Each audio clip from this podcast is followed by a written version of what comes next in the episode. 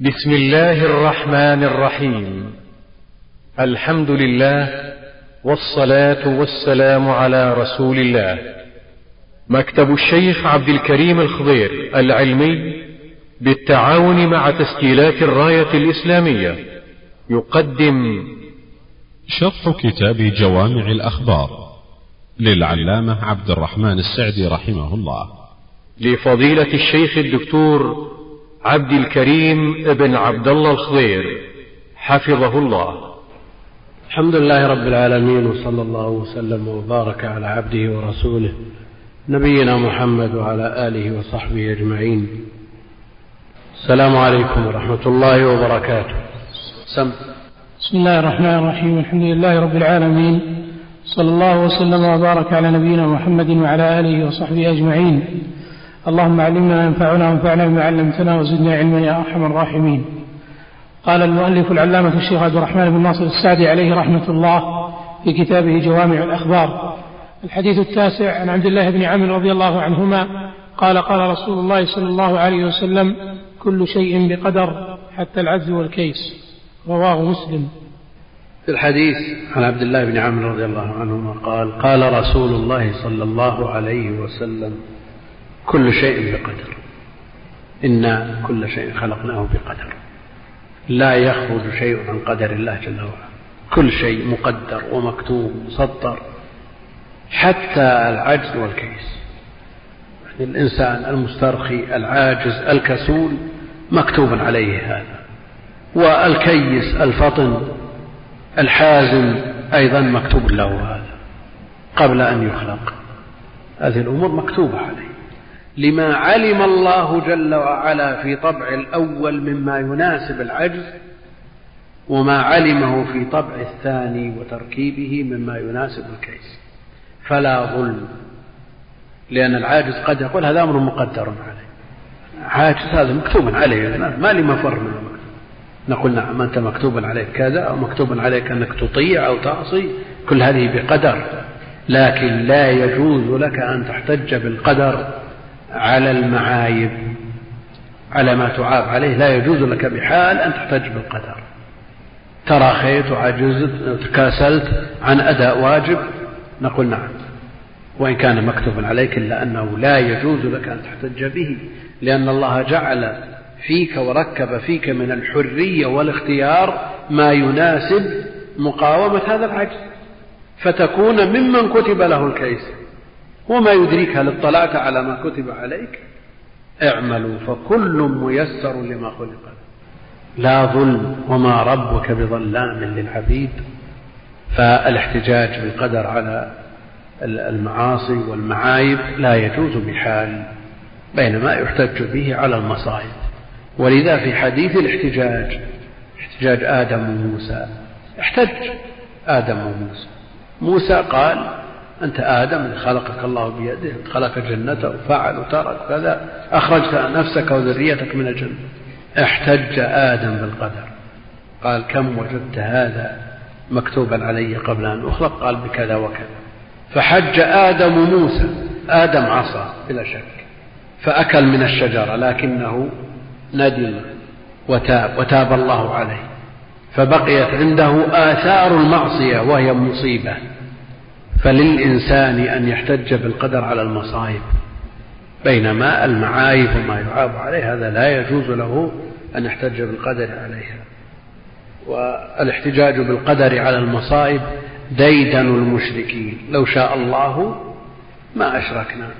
نعم هذا ديدنهم الاحتجاج بالقدر. نشرح شرح مناسب يا الأخوان لأن الطلب كثير على إنهاء الكتاب.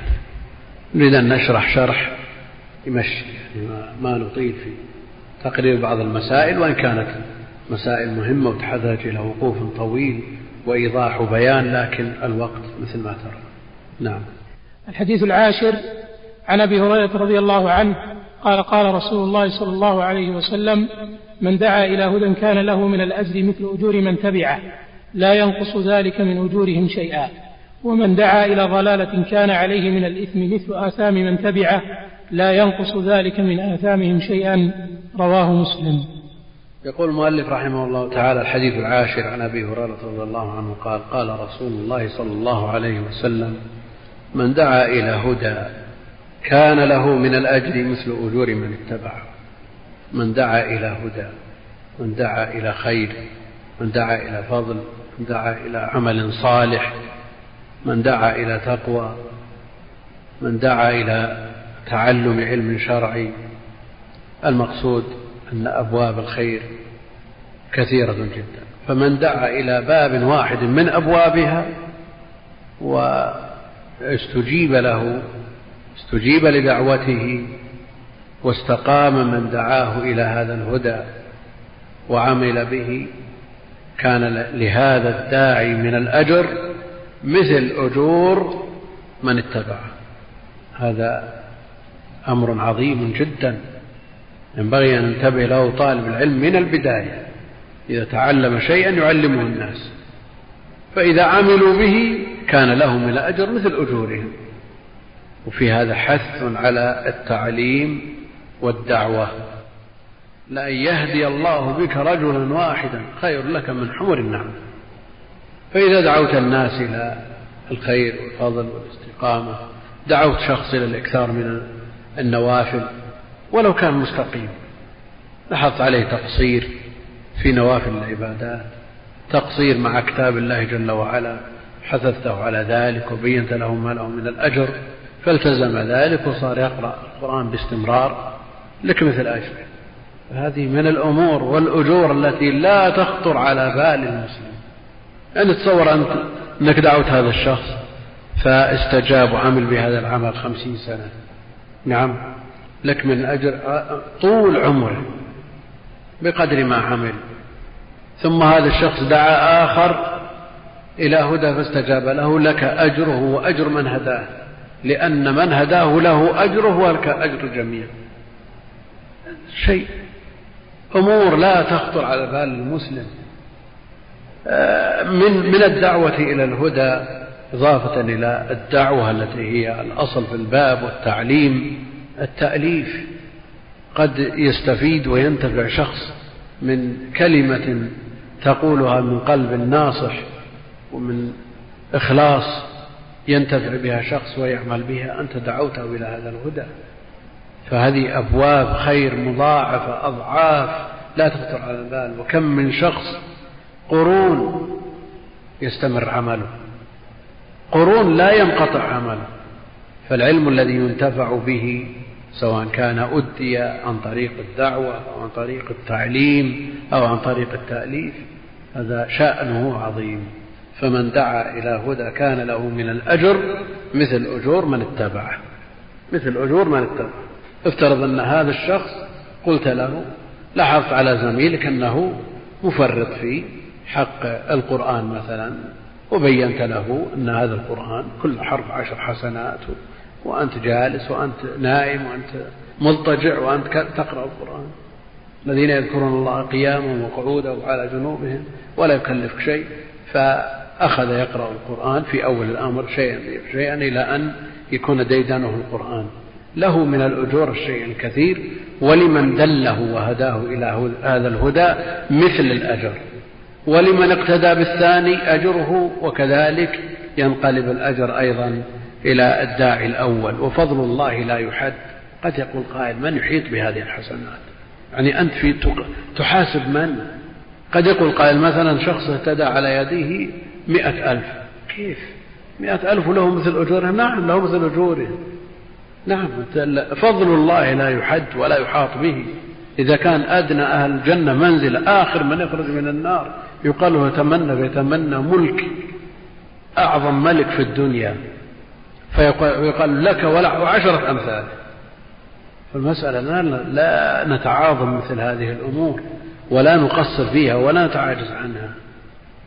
لأن كثير من الناس يسمع مثل هذا الكلام بين بين مصدق وبين متردد وبين أمور يعني. جاء في بعض الأخبار وإن كان فيه مقال في المسند أن الله لا يضاعف لبعض عباده الحسنة بألفي ألف حسنة يعني إذا كانت قراءة القرآن التي لا تكلف شيئا يقرأه بعض الناس بست ساعات. يعني أقل تقدير ثلاثة ملايين حسنة. إلى سبعمائة ضعف إلى أضعاف كثيرة. أجور أجور لا تخطر على البال. ولا تظن أن البند ما يتحمل ولا الميزانية مقصرة ولا لا لا هذه بيده كل شيء. بس الإنسان يسعى لخلاص نفسه ثم بعد ذلك يسعى إلى تعدي الخير لينفع إخوانه وينصح لإخوانه ويدلهم على الهدى ليكسب من الأجور ما يلقاه غدا إن شاء الله تعالى. من غير أن ينقص من أجورهم شيء. قال فلان السعي عليك ولا على البائع ولا على المشتري على حدا لا لا. أجر هذا كامل وأجر هذا كامل. ما عليك يعني أنت لو دللت شخص على مساهمة قلت له فلان فاتح مساهمة نبي نروح بك لمه أولا هذا ما هو معطيك مثل أجر ذا مثل ما أعطاه هذا ولا هو معطيه شيء أصلا إلا إن كسبت الأرض. ثم بعد ذلك بيعطيك أجرة مثل اثنين ونصف بالمئة وين وين هذا من هذا؟ وتجد الناس يلهثون وراء هذا الثاني. الدنيا الدنية ليل نهار. ولا عنده استعداد ينصح أخاه يصلي بجنبه يلاحظ عليه أمور ما يسدي له كلمة نصح. قد تنقذه من هلك. يبذل له نصيحة بخمس دقائق يمكن تغير حياته. وهنا يكون له من الأجر مثل أجر هذا الذي دله وهداه. ومن دعا إلى ضلاله.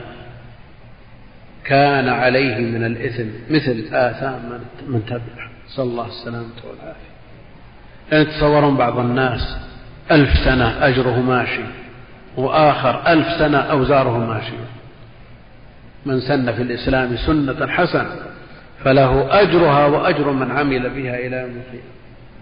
ومن سن في الإسلام سنة سيئة كان عليه وزرها وزر من عمل بها إلى يوم القيامة.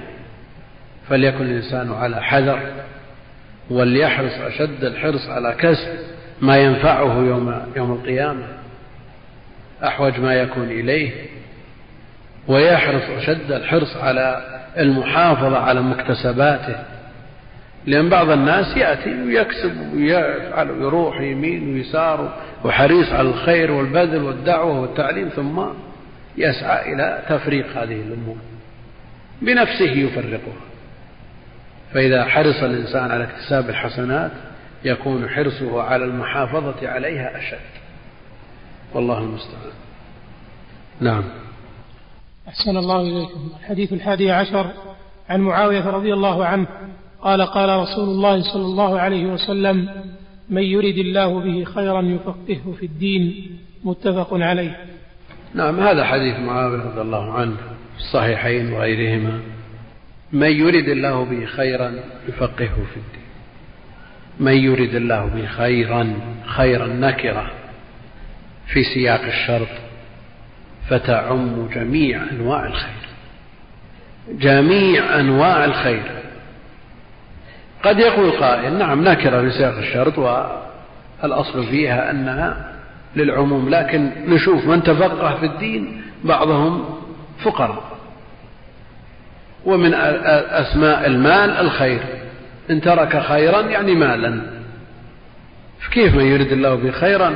وفقير ما عنده خير ما عنده مال. نقول يا أخي هذا الخير. وإن سماه الله جل وعلا خيرا بحسب ما تعارف عليه الناس إلا أنه بالنسبة لخير الآخرة كلا شيء. لأن بعض الناس يقول ما يريد الله به خيرا؟ خير المال. الخير المال. إن ترك خيرا الوصية. ونجد بعض من تفقه في الدين لا مال له. هل نقول أن هذا الخبر خالف الواقع؟ لا. خير الدنيا بالنسبة لخير الآخرة كلا شيء.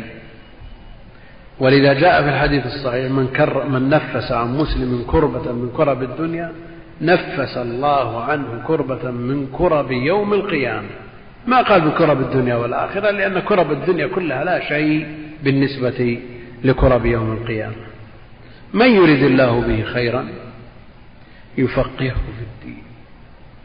والفقه الفهم والمراد به ما يترتب عليه من العمل به لأن الفقه والفهم والعلم إذا لم يقترن بالعمل لا قيمة له.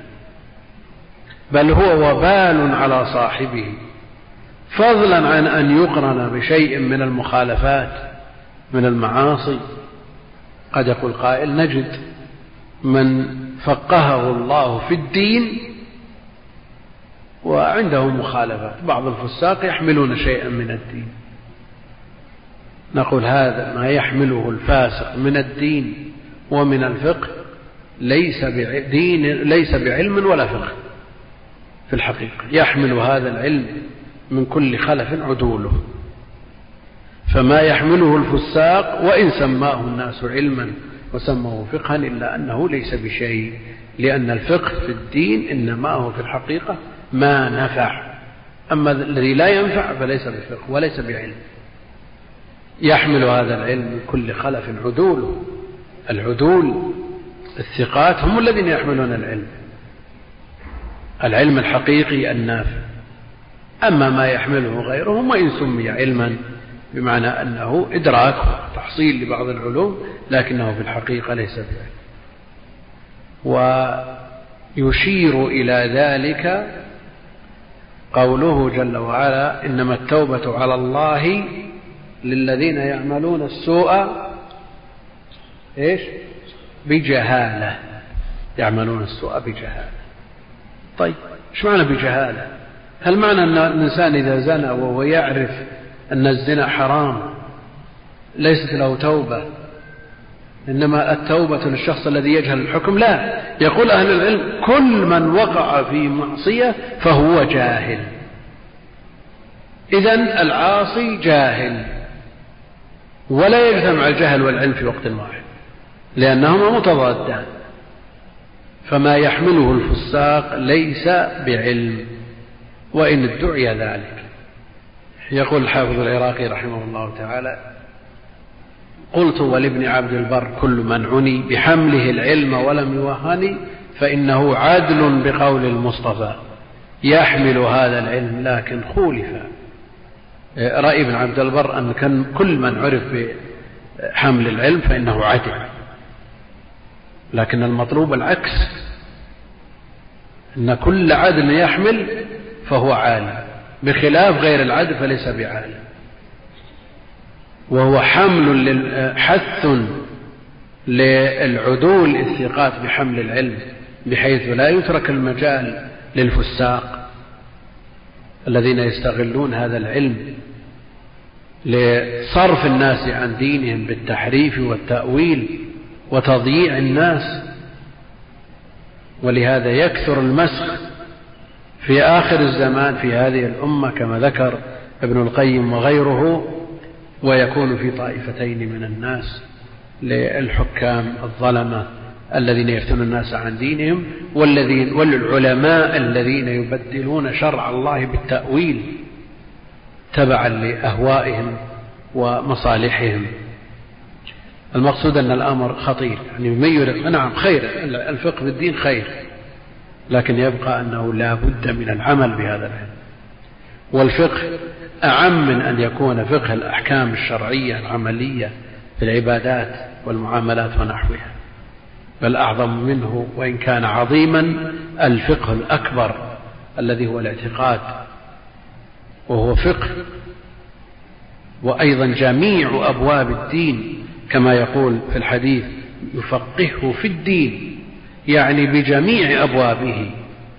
فيحرص الإنسان على دراسة كتاب الإيمان مثلا كتاب التوحيد كتاب الطهارة الصلاة الصيام الزكاة الحج البيوع المعاملات الأقضية المناكحات المغازي السير الشمائل الفتن الاعتصام الدعوات الأذكار كل هذه أبواب الدين. بعض أبواب الدين يهملها كثير من طلبة العلم لا يلقون لها بالا. أبواب الرقاق مثلا. من منا صار ديدنه النظر في هذه الأبواب التي تدعو الإنسان إلى الوجل والخوف من الله جل وعلا؟ الذين إذا ذكر الله وجلت قلوبهم. لكن الإنسان الذي حلال حرام وفقه ومدري حال خير ويعبد الله على بصيرة لكن يبقى أنه ما الذي يحدوه إلى العمل بهذه الأحكام إلا مثل هذه الأبواب المهملة المهجورة. فعلينا أن ننتبه لهذا يا أخوان.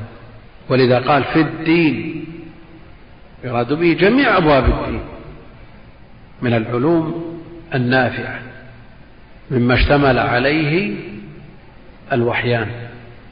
وأيضا يعنى طالب العلم إضافة إلى الوحيين من نصوص الكتاب والسنة إلى ما يخدم نصوص الوحيين وما يعين على فهم نصوص الوحيين من الكتب الوسائل التي تعين على فهمهما من كتب أصول وعلوم القرآن وأصول الحديث وأصول الفقه وعلوم الآلة علوم العربية كلها تخدم الكتاب والسنة لأنها تعين على فهم الكتاب والسنة. وبهذا إذا سلك الجادة ووفق بمعلم ناصح مشفق يدله على الطريق المناسب والجادة المطروقة عند أهل العلم فبإذن الله يدرك ما يريد إن شاء الله تعالى. نعم. عفى الله عنكم. الحديث الثاني عشر. عن أبي هريرة رضي الله عنه قال قال رسول الله صلى الله عليه وسلم المؤمن القوي خير وأحب إلى الله من المؤمن الضعيف وفي كل خير. احرص على ما ينفعك واستعن بالله ولا تعجز وإن أصابك شيء فلا تقل لو أني فعلت كذا كان كذا وكذا ولكن قل قدر الله وما شاء فعل فإن لو تفتح عمل الشيطان رواه مسلم. نعم يقول المؤلف رحمه الله تعالى عن أبي هريرة رضي الله عنه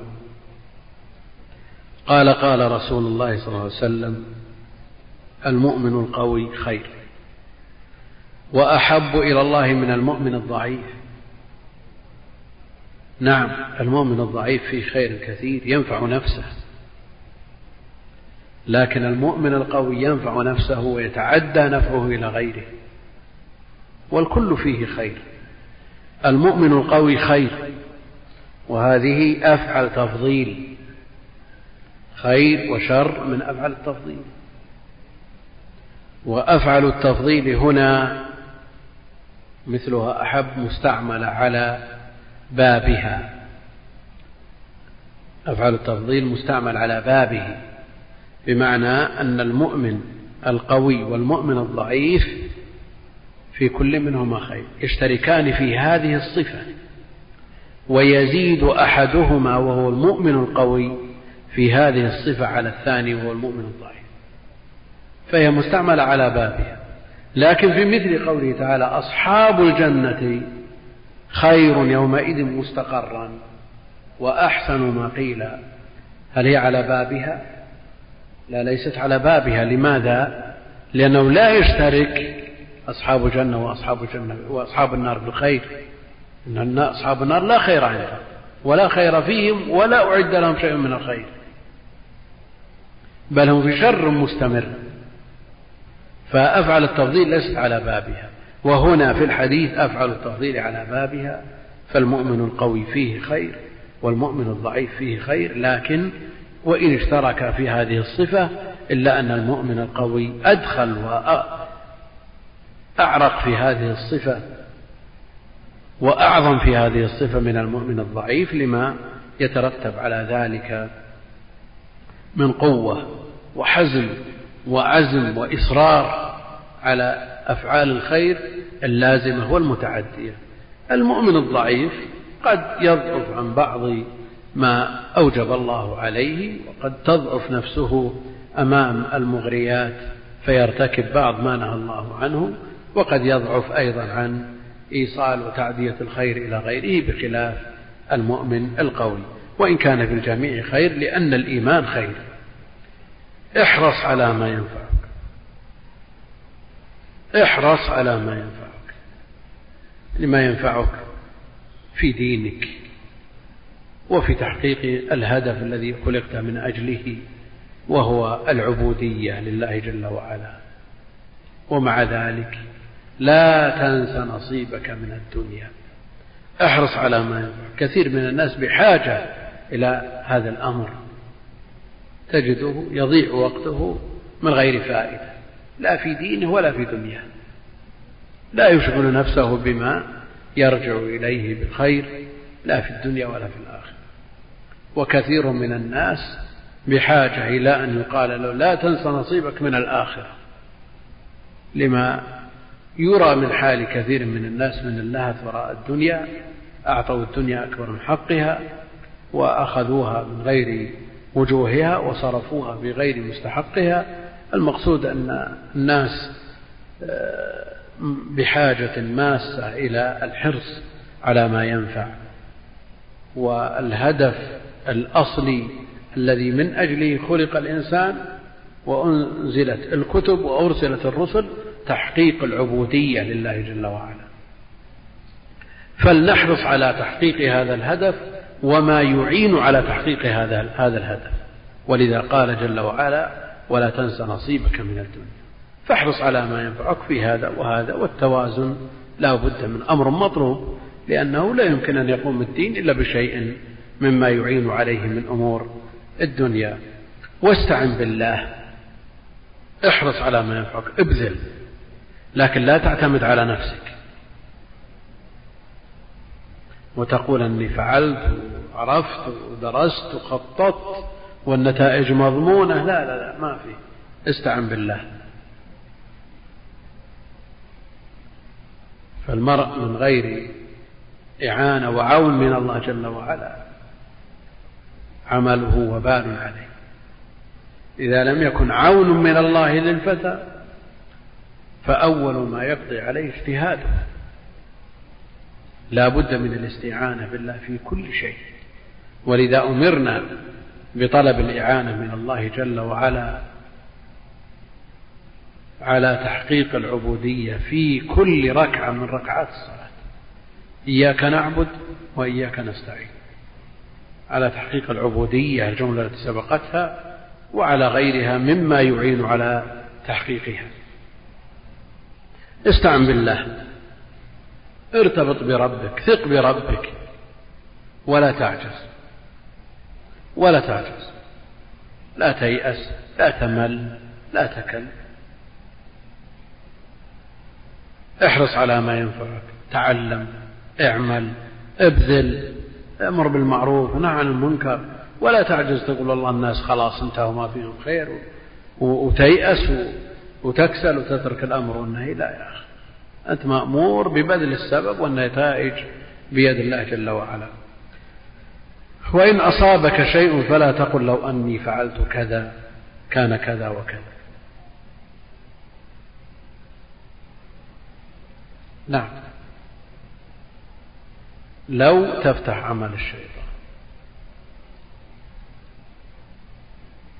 بدأت بمشروع تجاري. فخلال السنة أرباحه قليلة. لو أني دخلت في العقار كان المكاسب أعظم. لو أني فعلت كذا لو أني لا لا. لو تفتح عمل الشيطان لأنه ما ينتهي. لا ينتهي. فلا يجوز أن يقول لو أني فعلت كذا كان كذا وكذا وما يدريك لأنك لو فعلت كذا كان الأمر عليك أشد وأعظم. هذا غيب. واحتمال أن يكون اشتغالك بهذا دون هذا خير لك في دينك ودنياك. وأن يكون الله جل وعلا صرف عنك من الشرور والبلاء مما لو دخلت في المشاريع الأخرى شيء لا تقدر على تحمله. ولكن قل قدر الله ما شاء. الله جل وعلا هو الذي قدر وهو الذي أراد أن أعمل هذا العمل وله المشيئة التامة والقدرة النافذة. لا بد أن ترضى بما قدر الله لك وكن صابرا للفقر والدرع الرضا بما قدر الرحمن واشكره واحمد أنت أصبت مصيبة خسرت وقعت من أعلى أو من كذا وقعت حصل لك ما حصل من ضرر في بدنك في مالك في ولدك. قدر الله ما شاء. قدر الله ولكن قدر الله ما شاء. اصبر على المقدور. كل شيء له أجره. إذا رضيت بما قدر الله لك جل وعلا صبرت على القدر. إنما يوفى الصابرون أجرهم بغير حساب فإن لو تفتح عمل الشيطان. نعم هذا في أمور الدنيا. لا تقول له أني كذا وكذا النبي عليه الصلاة والسلام ثبت عنه أنه قال لو استقبلت من أمري ما استدبرت لجعلتها عمرة. نعم لا لما سقت الهدي. لو استقبلت من أمري ما استدبرت سقت هذا في أمور الدين. في أمور الدين. يعني بإمكانك أن تقول لو أني صليت في المكان الفلاني ما قلت قدام يعني تأسف وتندم على ما فات. تلوم نفسك بما حصل لك على تفريط في أمر الدين. بعض الناس إذا كان له مشوار يطلع مع الأذان ويترك المسجد اللي جنبه بناء على أنه بيدرك الصلاة. وهذا في الغالب ومجرب أنه في الغالب أنه ما يدرك الصلاة. بهذه الطريقة ما يدرك. فيلوم نفسه. لو أني صليت جنب البيت ما طلع كان يلوم نفسه على فوات أمر ديني. أما على أمور الدنيا لا. تفتح عمل الشيطان. وعلى هذا إذا حصل منك نقص في أمر الدين وأسفت عليه كما فعل النبي عليه الصلاة والسلام تداركت في المستقبل. تداركت في المستقبل. لكن في أمر الدنيا تقول لو أني دخلت آه، باب العقار مثلا بدلا من الأجهزة وما الأجهزة اللي وش تكسب وش تطلع أو أغذية وش فيها من المكاسب. العقار ما شاء الله. أسفت على ما فعلت وانتقلت من الأغذية أو الأجهزة إلى العقار ثم حصل لك كارثة جائحة. كيف تستفيد؟ نعم. ولا شك أن هذا اعتراض على القدر. لكن في أمور الدين جاء ما يدل على جوازه. نعم. صلى الله إليكم. الحديث الثالث عشر. عن أبي موسى الأشعري رضي الله عنه قال قال رسول الله صلى الله عليه وسلم المؤمن للمؤمن كالبنيان يشد بعضه بعضا وشبك بين أصابعه. متفق عليه. نعم في هذا الحديث يقول المؤلف رحمه الله تعالى عن أبي موسى الأشعري قال قال رسول الله صلى الله عليه وسلم وعادة أصحاب المختصرات أن يأتوا بالحديث الأول عن فلان عن عمر بن الخطاب رضي الله عنه لأنه كلام جديد مستأنف لم يسبقه كلام آخر وتقدير ذلك أروي عن عمر بن الخطاب ثم الحديث الثاني وعن عائشة رضي الله عنها وعن ابن عمر وعن ابن عمرو وعن أبي موسى كلها تعطف على ما تقدم. هذه هي الجادة. وعلى كل حال الأمر واضح ولا فيه لبس ولا إشكال حتى لو حذفت الواو. عن أبي موسى عبد الله بن قيس الأشعري رضي الله عنه قال قال رسول الله صلى الله عليه وسلم المؤمن للمؤمن كالبنيان يشد بعضه بعضا وشبك بين أصابعه. يعني يفترض أن شخصا مؤمنا خاليا بنفسه ليس عنده أحد ترجحت عنده العزلة واعتزل أو كان من طبعه أنه لا يحب الخلطة. فاعتزل مثل هذا يحصل النقص والخلل عنده الكبير. في أمور الدنيا وهذا ظاهر في أمور الدين أيضا. لأن الناس يحتاجون إلى أن يشد بعضهم بعضا يشجع بعضهم بعضا يسند بعضهم بعضا. حاجة فلان عند فلان فتقضى مقابل حاجة فلان عند فلان. فالمسلمون والمؤمنون كالبنيان. بلا شك يعني الخلل لو انفرد الإنسان بنفسه. نعم.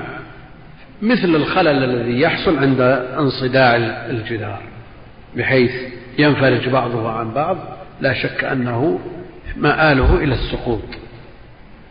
مآله إلى السقوط. فإذا اجتمع المسلم المؤمنون وتكاملوا كل عنده مما يحتاجه غيره ما ليس عند غيره آه، لا شك أن هذه الأمور تتكامل. والمؤمن أو الإنسان عموما الإنسان عموما كما يقرر ابن القيم رحمه الله تعالى مدني بالطبع. يقرر ابن القيم في في مواضع من كتبه. وإن كانت تنسب لابن خلدون لكن ابن القيم قبل ابن خلدون. مدني بالطبع لا يمكن أن يعيش بمفرده هو بحاجة إلى أن يأكل وإلى أن يشرب وإلى أن يأنس وإلى أن يتزوج وينجب ويتعامل ولذلك شرعت المعاملات. فكل إنسان بحاجة إلى ما بيد أخيه بالبيع والشراء. ولذلك أحل الله البيع. أما إنسان يقول أنا لست بحاجة إلى الناس نعم قد يحتاج إلى التقليل من مخالطة الناس ومعاشرتهم هذا يمكن إذا رأى أن المصلحة في ذلك لكن ينقطع انقطاعا كليا وينفرد عن الناس. حصل هذا لبعض الناس فوجدوا موتى ولم يعلم أحد بموتهم إلا بعد مدة. فلا بد من الاجتماع ولا بد من أن يشد المؤمن أزر أخيه المؤمن لا بد أن يقضي حاجة أخيه لا بد أن يكون بيده مما يحتاجه أخوه والعكس فالأمة بمجموعها متكاملة. متكاملة هذا قوي ببدنه يعين وهذا قوي بماله يعين وهذا ضعيف يحتاج إلى إعانة وهذا مريض يحتاج إلى طب وهذا طبيب يطبب وهذا معلم يعلم وهذا متعلم يتعلم فالأمة كلها بهذه الطريقة مشتركة. وهي كالبنيان. نعم تضع القاعدة ثم تضع اللبن وتجعل ما يربط هذه اللبنة بالأخرى حتى يشتد البنيان. والترابط القوي المتين لا شك أنه يؤهل للعيش المتين القوي المستمر بإذن الله تعالى. أنتم تجدون في البنايات القديمة من الطين واللبن مئات السنين مترابطة. لكن لو شيدت لبنة واحدة فوق الأخرى بدون ترابط ما جلست ولا شهر. تجدون بعض الأبنية صروح عالية من الطين ولا أسمنت ولا حديد وتضربها السيول قرون ومع ذلك ثابتة وباقية لأنها يشد بعضها بعضا. وهكذا حال المسلم والمؤمن. ينبغي أن يكون عونا لأخيه غوثا للمحتاجين. نعم. باذل. ولذا جاء مدح البذل والإحسان بينما جاء ذم الشح والبخل. على الإنسان أن يبذل من بدنه بإعانة الآخرين من ماله من كان له فضل ظهر فليجد به على من لا ظهر له. نعم. إذا كان يحسن شيء يحتاجه أخوه يقدم له قدم له. كثير من الناس يستصعب بعض الأشياء السهلة. تدخل عند جارك جارك ما يحسن شيء أخرق. ما يحسن شيء عنده فيش بس يبي ربط. وأنت معك مفك أربطه وينتهي الإشكال. بينما نجد الآن يسود في آه، دنيا الناس اليوم وهو موجود بين المسلمين مع الأسف الشديد العكس. يأتي صاحب السيارة. نعم. يجيب سيارته المسكين سطحة للورشة. يشوفها المهندس يرى أن المسألة مسألة ربط سلك بسلك. لا تأخذ ولا دقيقة ولا تكلفه شيء. يقول السيارة تحتاج إلى أسبوع شغل. لأنه لو ربط سلك وهات قال هات عشرة ريال قال الله وش علشان إيش عشرة ريال؟ لكن لما يقول بعد أسبوع يجي يركنها ثم يربط السلك. يقول هات 500 ريال. يعطيه 500 ريال والشكوى له وفي الأصل أن مثل هذه الأمور يربط السلك وينتهي الإشكال. هذا إذا كان البناء مترابطا لكن الإشكال أن الناس سادهم الآن الشح والحسد والأنانية. كل شيء يريده لنفسه ولا يريد لغير الله. لا يؤمن أحدكم حتى يحب لأخيه ما يحب لنفسه. لا شك أن مثل هذه التصرفات خلل في واقع المسلمين. والنبي عليه الصلاة والسلام يقول المؤمن للمؤمن كالبنيان يشد بعضه بعضا وشبك بين أصابعه. نجي مثال يخص طلاب العلم. جئت إلى مكتبة وجدت كتاب ناقص جزء. هذا الجزء عندك. تقدر تكمل هذه النسخة. يقول له بكمل كتاب يقول لك 100 ريال. يعني لو كان كامل يمكن 500 ريال.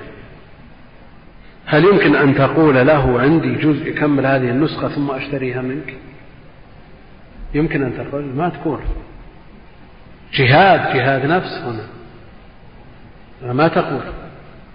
فلو قلت له عندي جزء يكمل هذه النسخة قال أعطيك قيمة الجزء وأبي عليك نسخة كاملة. لكن ما دامت النسخة ناقصة 100 ريال هذه فرصة. وين؟ بايعنا رسول الله صلى الله عليه وسلم على كذا وكذا والنصح لكل مسلم. طبق الصحابة هذا الحديث بأروع الأمثلة. جرير بن عبد الله البجلي يشتري الفرس بكم؟ ثلاثمائة. يقول اشتريت لكن جملك آه، فرسك يستحق أكثر. طيب أربعمائة. قال اشتريت لكن فرسك يستحق أكثر. بخمسمائة إلى أن أوصل ثمانمائة هل يسود بين المسلمين مثل هذا النصح نعم. بما يوصف مثل جرير لو وجد في عصرنا. يوصف بإيش يكفي أن يقال مغفل. ما يكفي عند الناس أن يقال مغفل. يعني الموازين مختلة منقلبة الموازين. يأتي صاحب السيارة يحتاج إلى ثانية أو, أو ثواني يربط السلك يقول له توكل على الله. هذه ما تكلف شيء. قال هركن السيارة يا الله تبي أسبوع شغل. ثم بعد ذلك مجرد ما يشبك السلك وتوكل على الله. يعني هل هذا يقارب صنيع جرير أو هذا مناقضة تامة لصنيع الصحابة؟ والأصل أن المسلم للمسلم كالبنيان يعني إلى وقت قريب إلى وقت قريب لما كانت الدنيا ليست هدف للمسلمين إنما المسلمون وجدوا للعبودية. يقف الشخص بحاجة إلى أن يبني بيت وش أعظم من بناء البيت؟ الآن هم البيت.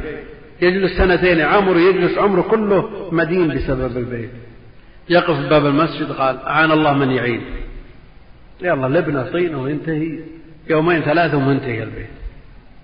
ابن عمر رضي الله عنه راوي حديث كن في الدنيا كأنك غريب أو عابر سبيل يبني بيته بأسبوع بنفسه يبيه بأسبوع. وكان ابن عمر يقول إذا أصبحت فلا تنتظر المساء وإذا أمسيت فلا تنتظر الصباح. هدف الهدف تحقيق العبودية وأمور الدنيا ماشية. نعم ديننا ليس دين كسل ولا خمول ولا كذا يحثنا على العمل. لكن يحثنا على العمل لما يترتب على هذا العمل. كسب المال من أجل مساعدة المحتاجين والإنفاق على المعاوين وعدم التعرض والحاجة للناس وتكفف الناس وأن يكفي نفسه ومن يمون لتحقيق ما خلق من أجله. ولا تجد الإنسان سنتين ثلاثة عمر ثم ماذا؟ وكم سمعنا وعلمنا ورأينا من أخذ يعمر البيت خمس ست عشر سنين. ثم يفرش ويموت ما سكن. قصص ليست واحدة ولا ثنتين ولا عشر. والأمر هو من ذلك.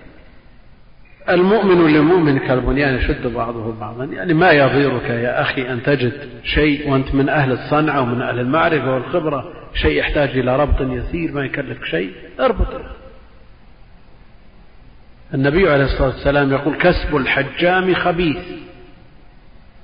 علشان إيش؟ نعم.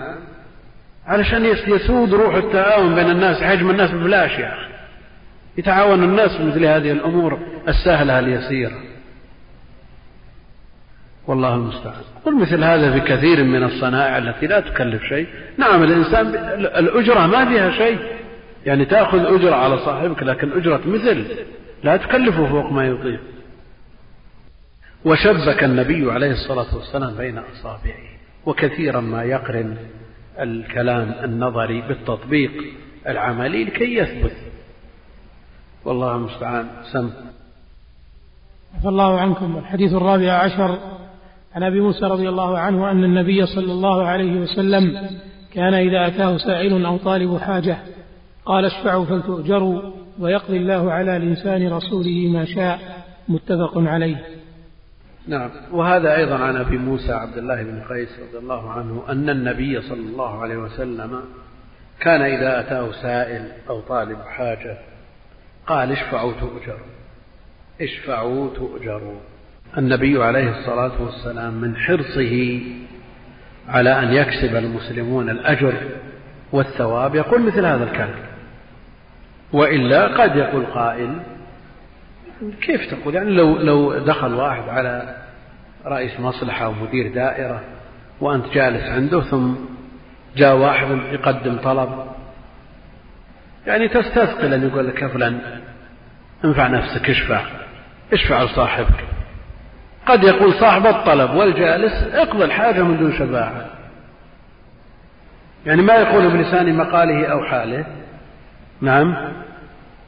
إذا كنت تريد أن نشفع اقضها بدون شفاعة لكن النبي عليه الصلاة والسلام من حرصه ونصحه لأمته يقول مثل هذا الكلام. لأن الشفاعة ما تكلف شيء. ما اشفعوا تؤجر ويقضي الله على لسان رسوله ما شاء النتيجة ليس بيدك. ليست بيدك. كثير من الناس أوتي جاه. فيأتيه المحتاج ليشفع له عند فلان وعلان. يقول والله يا أخي عجزنا عنه. هذا كتبنا له مرارا ما استفدنا. يا أخي اكتب. تريد الأجر؟ يقضي الله على لسان مخلوقه ما شاء. ورب ولا ما أجاب قبل ما قبل هذا ما ليس لك. النتائج ليس أنت مأمور بالشفاعة. من يشفع شفاعة حسنة يكون له إيش؟ نعم نصيب منها. فالشفاعة لا تكلف شيئا هي مجرد كلمة. والآن بعد ما يحتاج إلى أن تلبس حذاءك وبشتك وتروح تشفع. لا أما تلفون ولا ورقة اكتب وانت جالس تروح. يثبت لك هذا الأجر. ونعرف من ساد ساد الأمة لا بقوته ولا بماله ولا بشيء مثل هذه الشفاعات نعم. بمثل هذه الشفاعات من بعض الناس يتصور أنه كل ما كتب تهبط قيمته. تنزل ينزل مستواه عند المشروع لا لا أبدا. العكس. الذي يتولى الشفاعة للناس لا شك أنه الله جل وعلا يرفعه في الدنيا والآخرة. النووي رحمه الله كان صاحب شفاعات. من جاءه كلم عنه الولاة كتب. ويسمع أحيانا ما يسره وأحيانا ما يسوءه. يضير شيء ما يحصل له الأجر والبهزي على الله. بعث له الوالي مرة من المرات قال لا تشفع لأحد. فجاءه شخص شفع له ثاني وشفع له. لما نظر الوالي وين المسألة؟ اعترف بأن أمره لله. ولا بعض الناس إذا جاءه مثل هذا الكلام الخشن تأخذه العزة بالإثم وييأس وخلاص انتهى كل شيء بالنسبة له. لكن النووي أعاد الشفاعة. أعاد الشفاعة. ثم قال الوالي أشهد أنه يشفع لله. فأجاب طلب. صار ما يرد له طلب. وأدركنا من الشيوخ من يشفع للصغير والكبير عند الكبير والصغير. ورفع الله جل وعلا منزلته في الدنيا والآخرة. الله أعلم به لكن هذا الذي يغلب على الظن.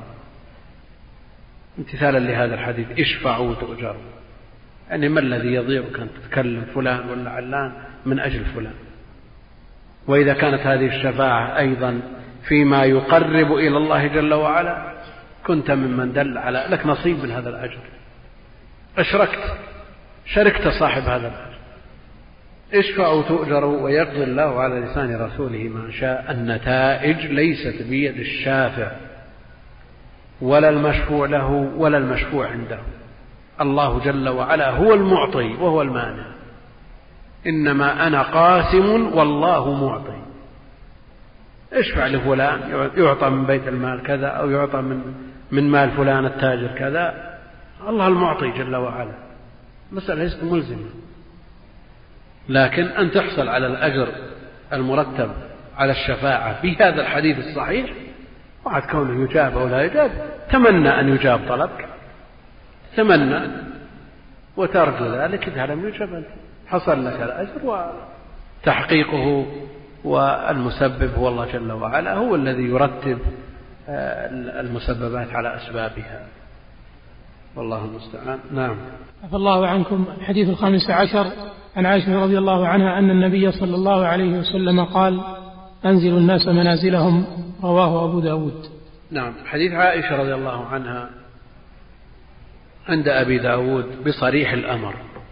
أنزلوا الناس منازلهم. وهو في صحيح مسلم.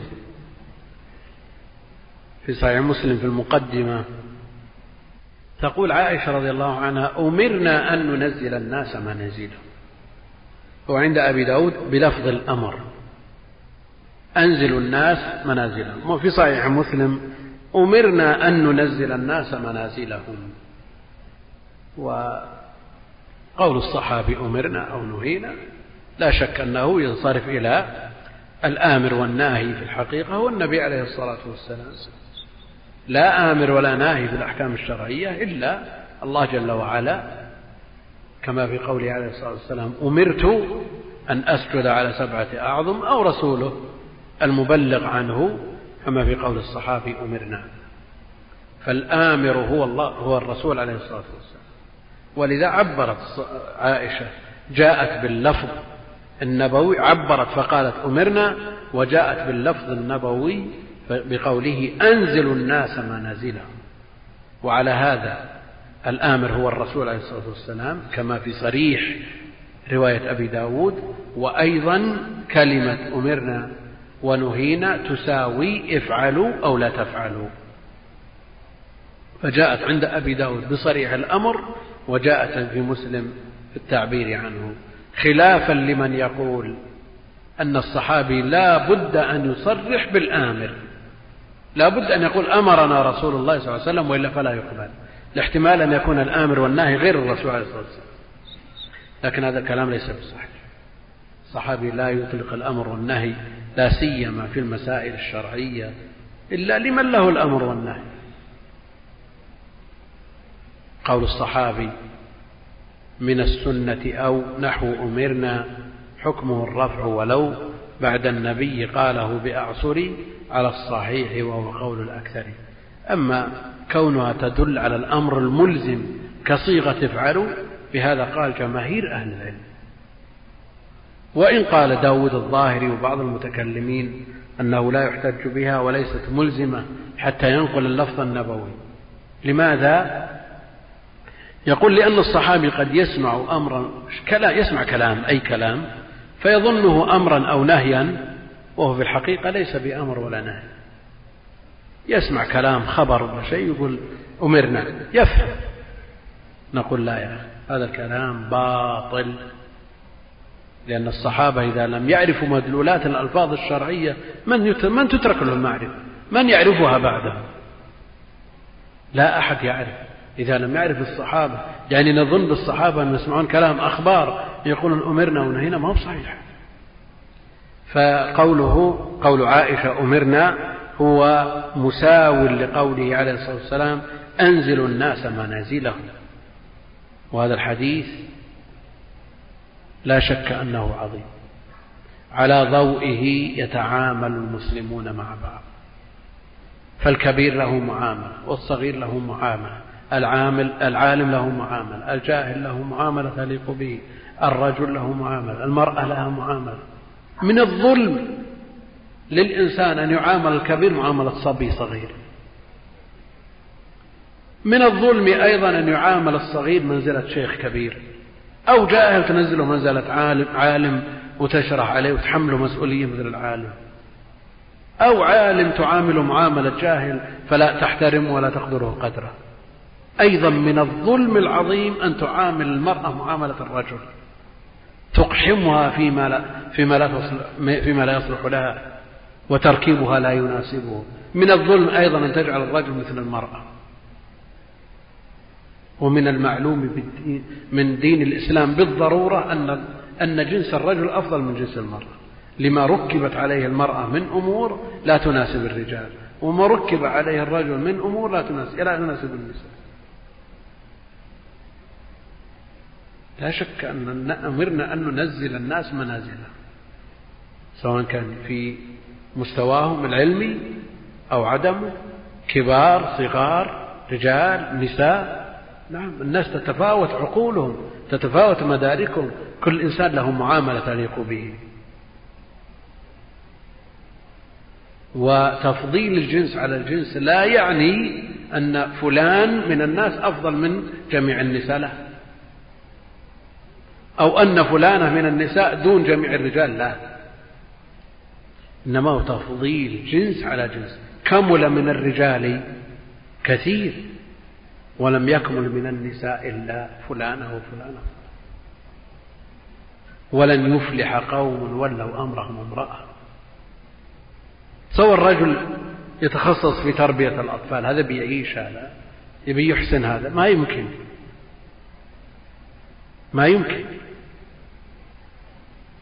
إلا بعد أن انقلبت الموازين وفسدت التصورات وصار تخصص كثير من الرجال قوابل. يولدون النساء. ويعلن في الصحف بشرى سارة قدم البروفيسور فلان لتوليد ما أدري وش فساد فساد التصور والله المستعان. لكن هذا الحديث حديث عظيم. ميزان يجعل المسلم يتعامل مع الناس على ضوئه. من الظلم أن يأتي شيخ كبير عالم جليل ثم يعامل معاملة أحد الناس ولا يلقى له بال. هذا ظلم. لا. من الظلم أن يأتي طالب علم ولو كان عنده ما عنده من علم مناسب سنه ومستواه ثم يشاد به قال الإمام العلامة العارف العابد الزاهد. شو الكلام هذا؟ هذا ظلم له وإيقاع له في مفاسد عظيمة لا يحتملها هو وتغرير له وتغرير به. ونجد أيضا على الساحة مسألة الإعجاب إعجاب بعض الناس ترفع بعض الناس إلى إلى أسها وتنزل بعض الناس إلى هذا. هذا ظلم أيضا مخالفة للنص الصحيح. هذا الذي معنا. بل أمرنا أن ننزل الناس منازلهم. ونسمع ونقرأ قال العلامة فلان وما يزال في طور الطلب. فضلا عن أن يكون عالما.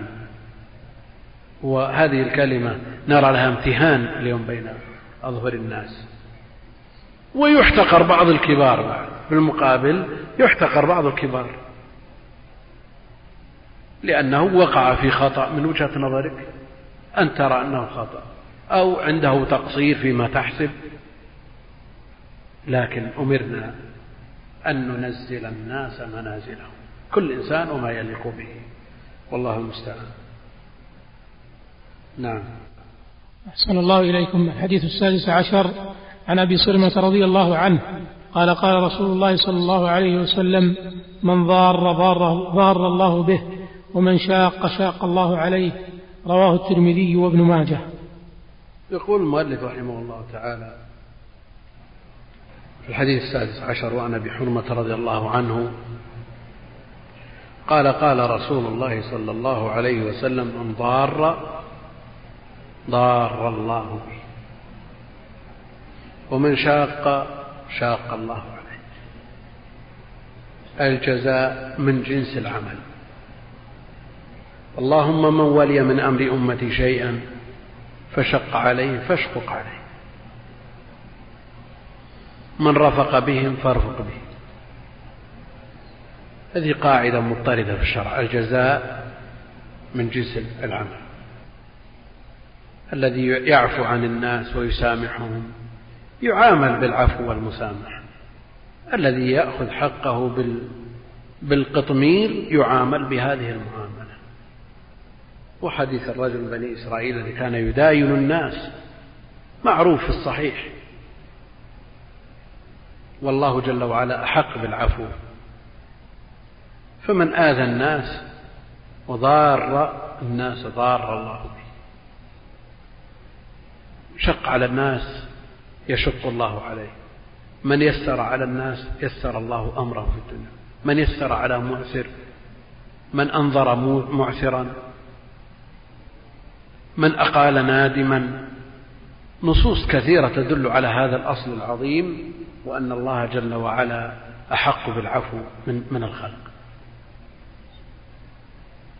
لكن قد يفهم بعض الناس أن هذا عام في من يستحق الضرر ومن لا يستحق الضرر.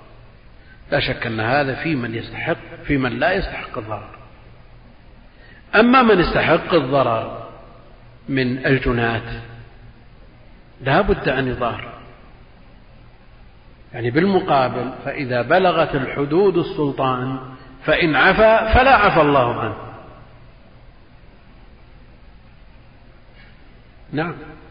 لأن هذه أمور أمور شرعية حدود شرعت لتحقق أهداف.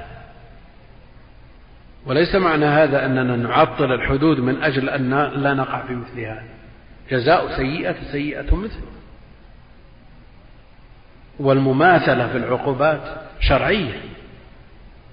والنبي عليه الصلاة والسلام جعل آه، ماثل في القوم من عكل أو عرينة الذين اجتووا المدينة فأمر لهم النبي عليه الصلاة والسلام بما أمر قتلوا الراعي سملوا عينيه فعل بهم النبي عليه الصلاة والسلام مثل ما فعل.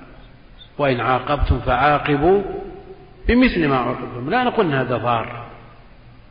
لا هذا بفعله هذا وإن كان ضررا على هذا الذي تسبب لنفسه بالضرر إلا أنه يردع غيره. ولذا جاء في قوله جل وعلا ولكم في القصاص حياة. ولكم في القصاص حياة.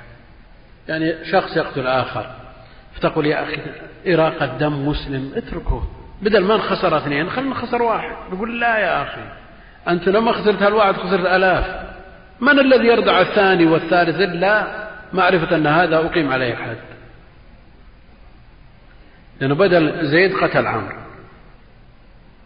فإذا أريد إقامة الحد على القصاص على زيد يقول لك واحد الأمة ما بحاجة إذا كثرت دماء وكذا خل اللي راح راح يغفر الله لنا وله ولا نخسر اثنين خلنا نخسر واحد وواحد يبقى عضو فاعل في المجتمع ومنجز وعنده أعمال.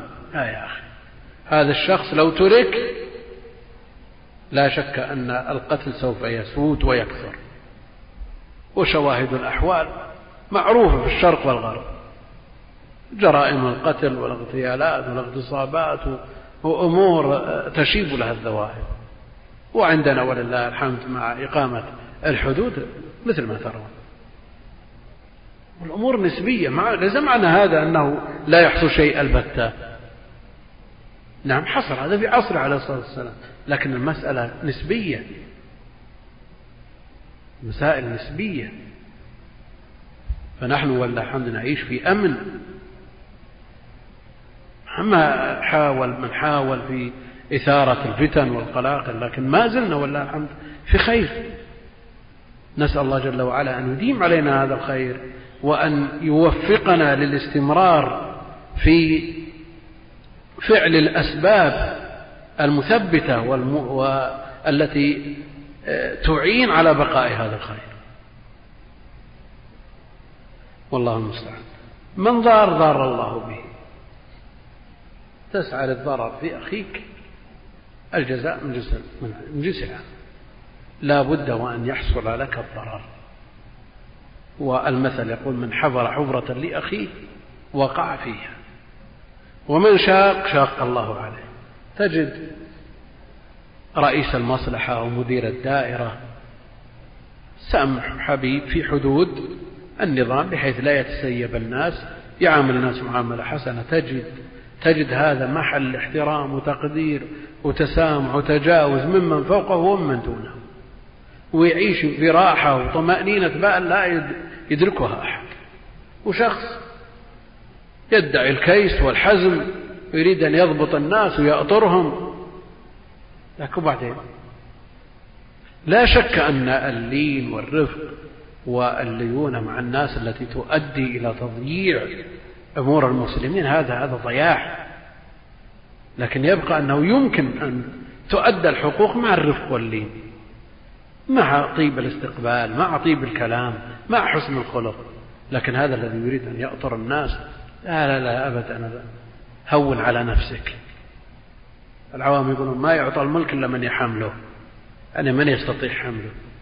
فمثل هذا من تحته من الموظفين كل يوم طالع واحد. يبحثون عن النقل يمين ويسار ولا يفصل أحد. تجد من فوقه يسلط عليه. من شاق شاق الله به. شاق الله به. اللهم من ولي من أمر أمتي شيئا. فرفق به فارفق به. لكن ليس معنى هذا التضييع لا. بل لا بد للأعمال العامة من القوي الأمين. قوي أمين. لا بد من توافر الشرطين. وإلا إذا كان قوي وليست معه أمانة ضاعت الأمور. وإذا وجدت الأمانة مع الضعف أيضا تضيع الأمور. فلا بد من توافر هذين الشرطين لتولية الأكفاء. وإلا إن لم نسعى لتحقيق هذين الشرطين وقعنا في إذا وسد الأمر إلى غير أهله فانتظر الساعة. لا بد أن نسعى لاختيار الأصلح الذي يستطيع أن يتعامل مع من دونه ومع من فوقه يحقق الهدف ولا يترتب على ذلك تسيب ولا ضياع ولا تضييع لأمر الله جل وعلا ولا تضييع لحقوق الناس.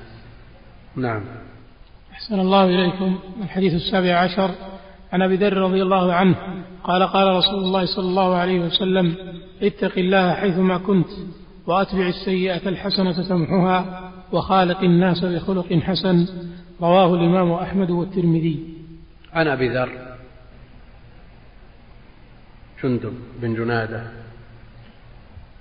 الغفاري رضي الله تعالى عنه. قال قال رسول الله صلى الله عليه وسلم اتق الله حيثما كنت. الأمر بالتقوى التي هي وصية الله للأولين والآخرين. بالتقوى. والتقوى أصلها من الوقاية بأن تجعل بينك وبين عذاب الله ما يقيك منه وذلك بفعل المأمور وترك المحظور. تفعل ما أمرك الله به وتجتنب ما نهاك الله عنه. هذه هي التقوى فعل المأمورات وترك المحظورات حيثما كنت في أي مكان كنت. سواء كنت بين الناس أو كنت خاليا منفردا وسواء كنت في بلد أو في آخر لأنه مع الأسف يوجد بعض الناس من يظهر عليه آثار الاستقامة والالتزام في بلد ثم إذا سافر إلى بلد آخر تنصل عن هذه الأمور. والله جل وعلا هو, هو الرب هو المعبود في كل مكان. فاتق الله حيثما كنت. ونحن مأمورون بأن يكون السر كالعلانية وأن تكون الحضرة كالغيبة. وإلا فالمسألة رياء. إذا كان الإنسان يتزين أمام الناس ويتنسك ثم إذا خرج وخلا بنفسه ارتكب وما ارتكب من محارم الله ما امتثل. ما اتقى الله حيثما كان. اتق الله حيثما كنت. وأتبع السيئة الحسنة. إن الحسنات يذهبن السيئات. إن الحسنات يذهبن السيئات.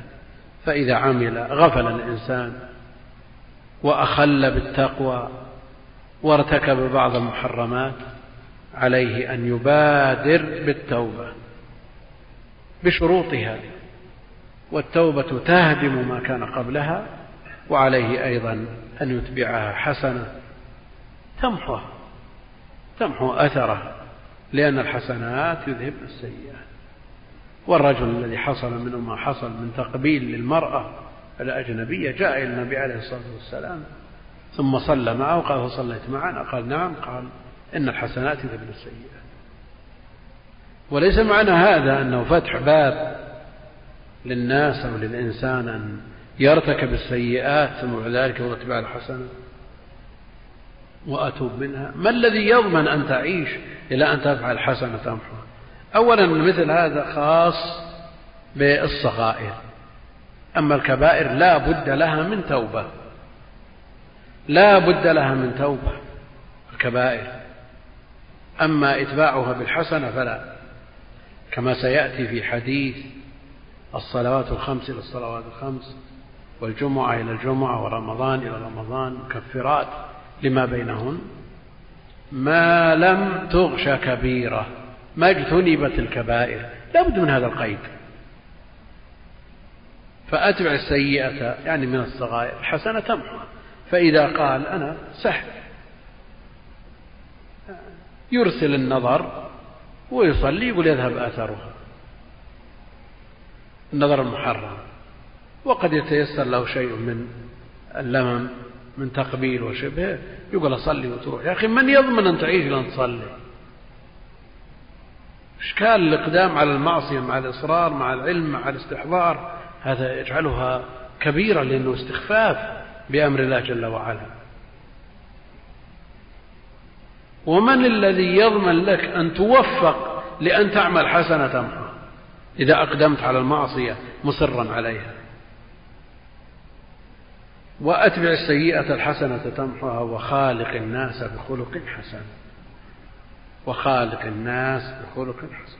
لا شك أنك لن تسع الناس لا بجسدك ولا بمالك ولا بجاهك إنما تسعهم بإيش؟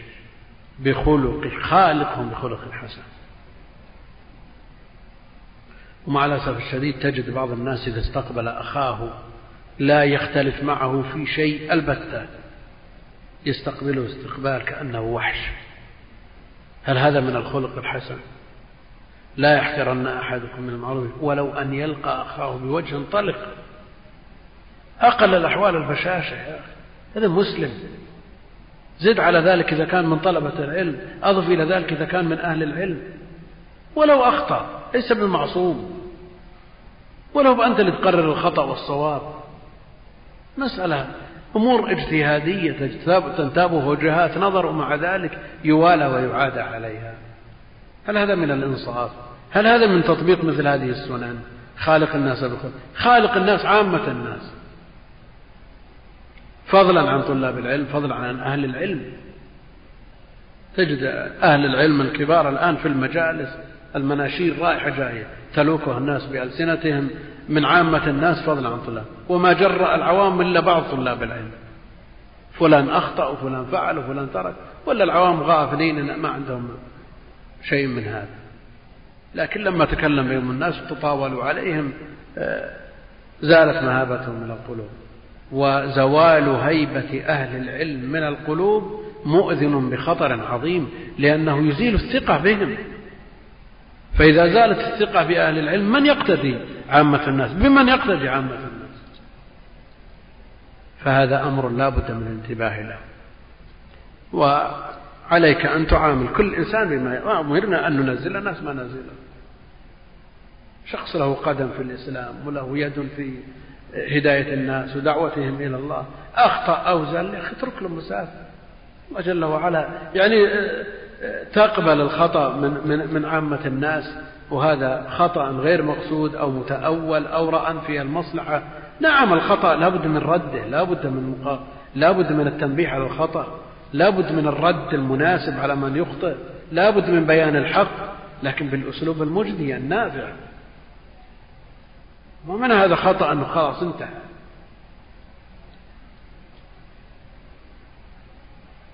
دين الإسلام وسط بين الغالي والجاهل. مذهب أهل السنة وسط. بين الخوارج وبين المرجئة. المرجئة يتركون المساحة الواسعة. افعل ما شئت.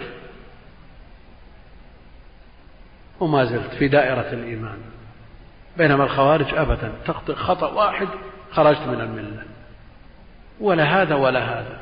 ولا يتبين مذهب أهل السنة ووسطية أهل السنة إلا إذا عرفنا إذا عرفنا الأطراف. ولذلك شيخ الإسلام ابن تيمية رحمه الله تعالى برع في كتابه الواسطية. حين بين مذهب أهل السنة من خلال ذكر الطرفين في أبواب الدين. فعلينا أن ننظر إلى إخواننا بعين الإنصاف. نعم من كان عنده بدعة ويخشى من تعديها إلى غيره وهو يدعو إلى بدعته وتجد الناس يستجيبون لدعوته. الآن حذر منه. حذر منه حذر من بدعته. ولا عليك بشخصه لأن بعض الناس يقع في الذوات. بل بعض الناس يصل إلى حد قذف. نسأل الله السلامة والعافية. علشان إيش؟ احرص على نفسك قبل غيرك. أن تعرض نفسك الآن لعقوبات ما تقدر قدرها تجني على نفسك بمعاصي وذنوب يمكن ما تحسب لها حساب.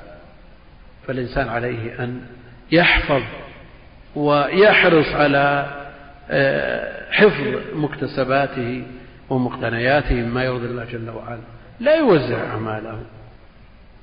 ويبقى أن العاصي مذموم والمبتدع مذموم وكذا وكل له معاملة في الشرع. ويبقى أن الأصل خالق الناس بخلق. لا بد من إحسان الخلق مع الناس كلهم وكل على ما يليق به لأننا أمرنا أن ننزل الناس منازلهم كما في الحديث الصحيح السابق.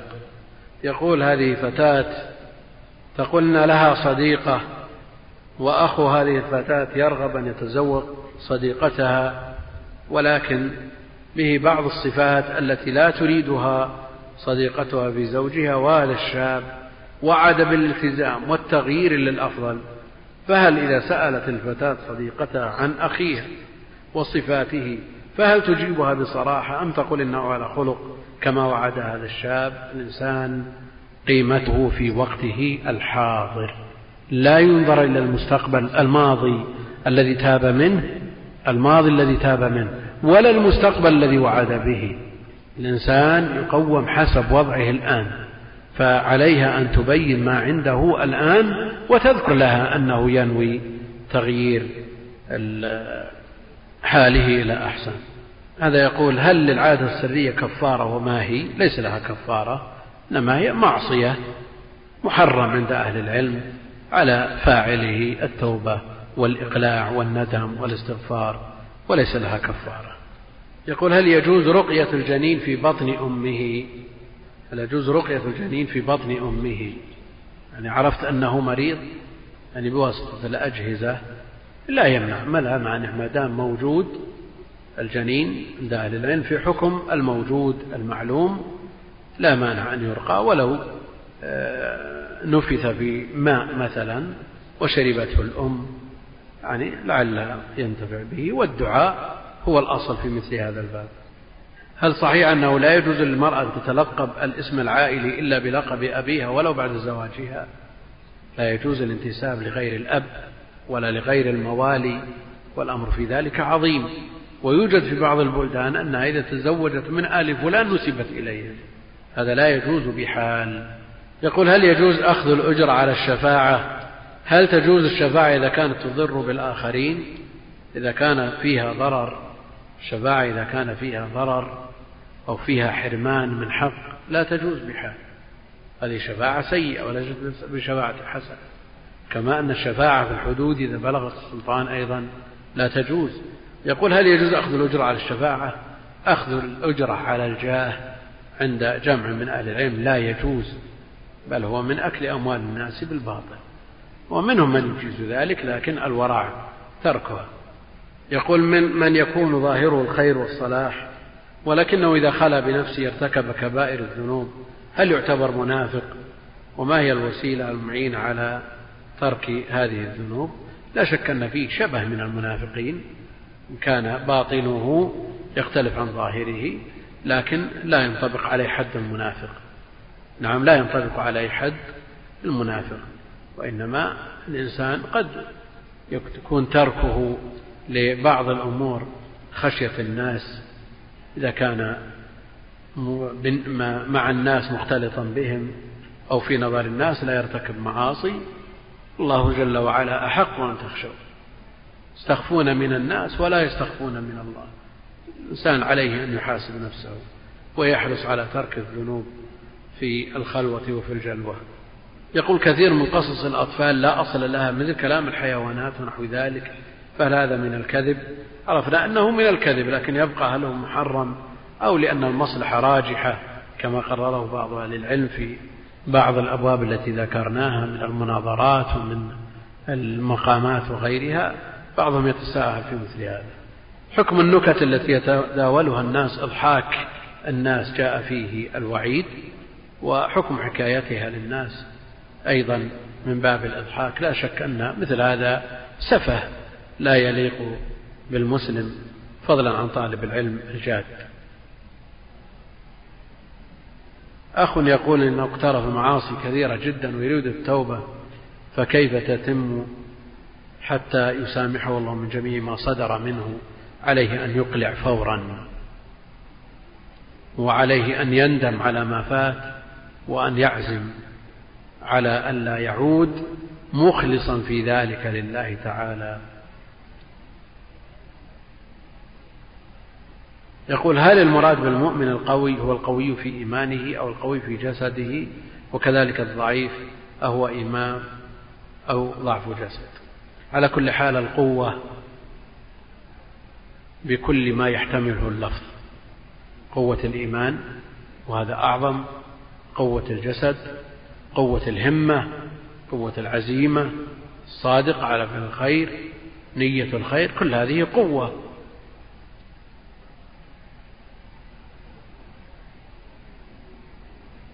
يقول في الغالب إذا أردنا أن نقول سبحان الله وبحمده مئة مرة في دقيقتين أو دقيقة فيكون فيها نوع من عدم الخشوع.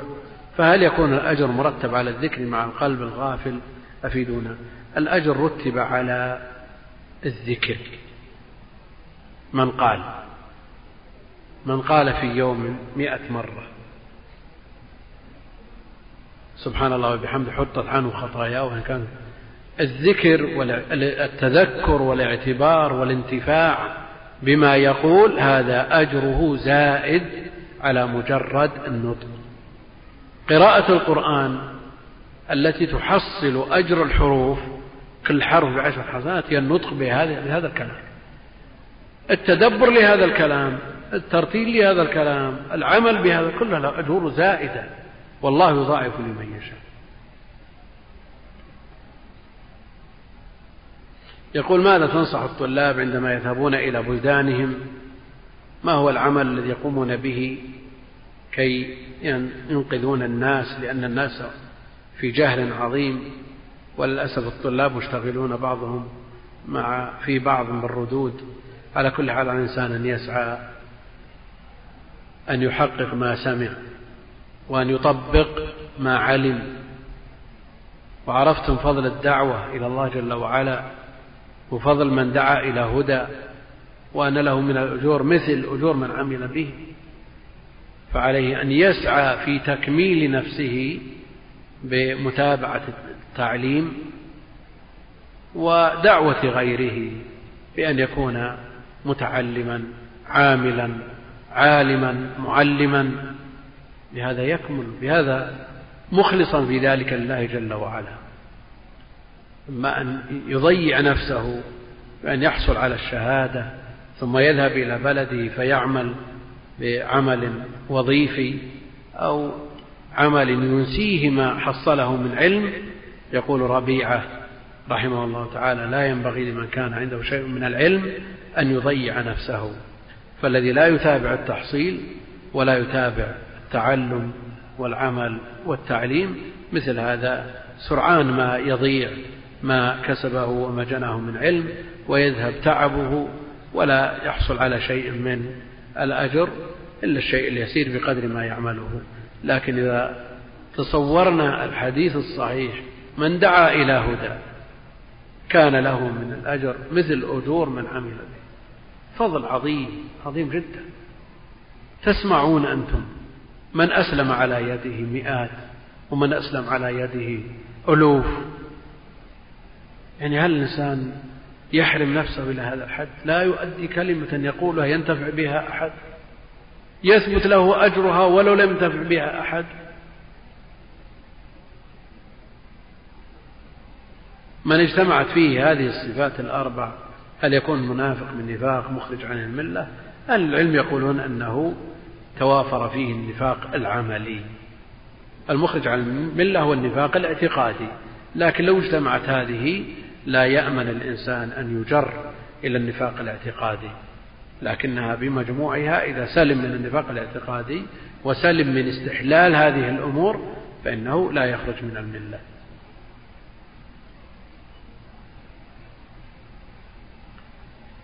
يقول ما قولكم في لزوم التحلل من المناقيب على كل حال هو حق له. لا بد من أن تبرأ منه بالأسلوب المناسب. يعني إذا كان التحلل منه مباشرة تقول له يا فلان والله تكلمت فيك في مجلس الفلاني وأنا تائب وأرجو المعذرة إن تيسر هذا من غير مفسدة أكبر فهو الأصل لأنه هو صاحب الحق. إن لم يتيسر فأنت عليك أن تدعو له وأن تثني عليه وتمدحه وتنقض ما قلت لا سيما في المجالس التي اغتبته بها.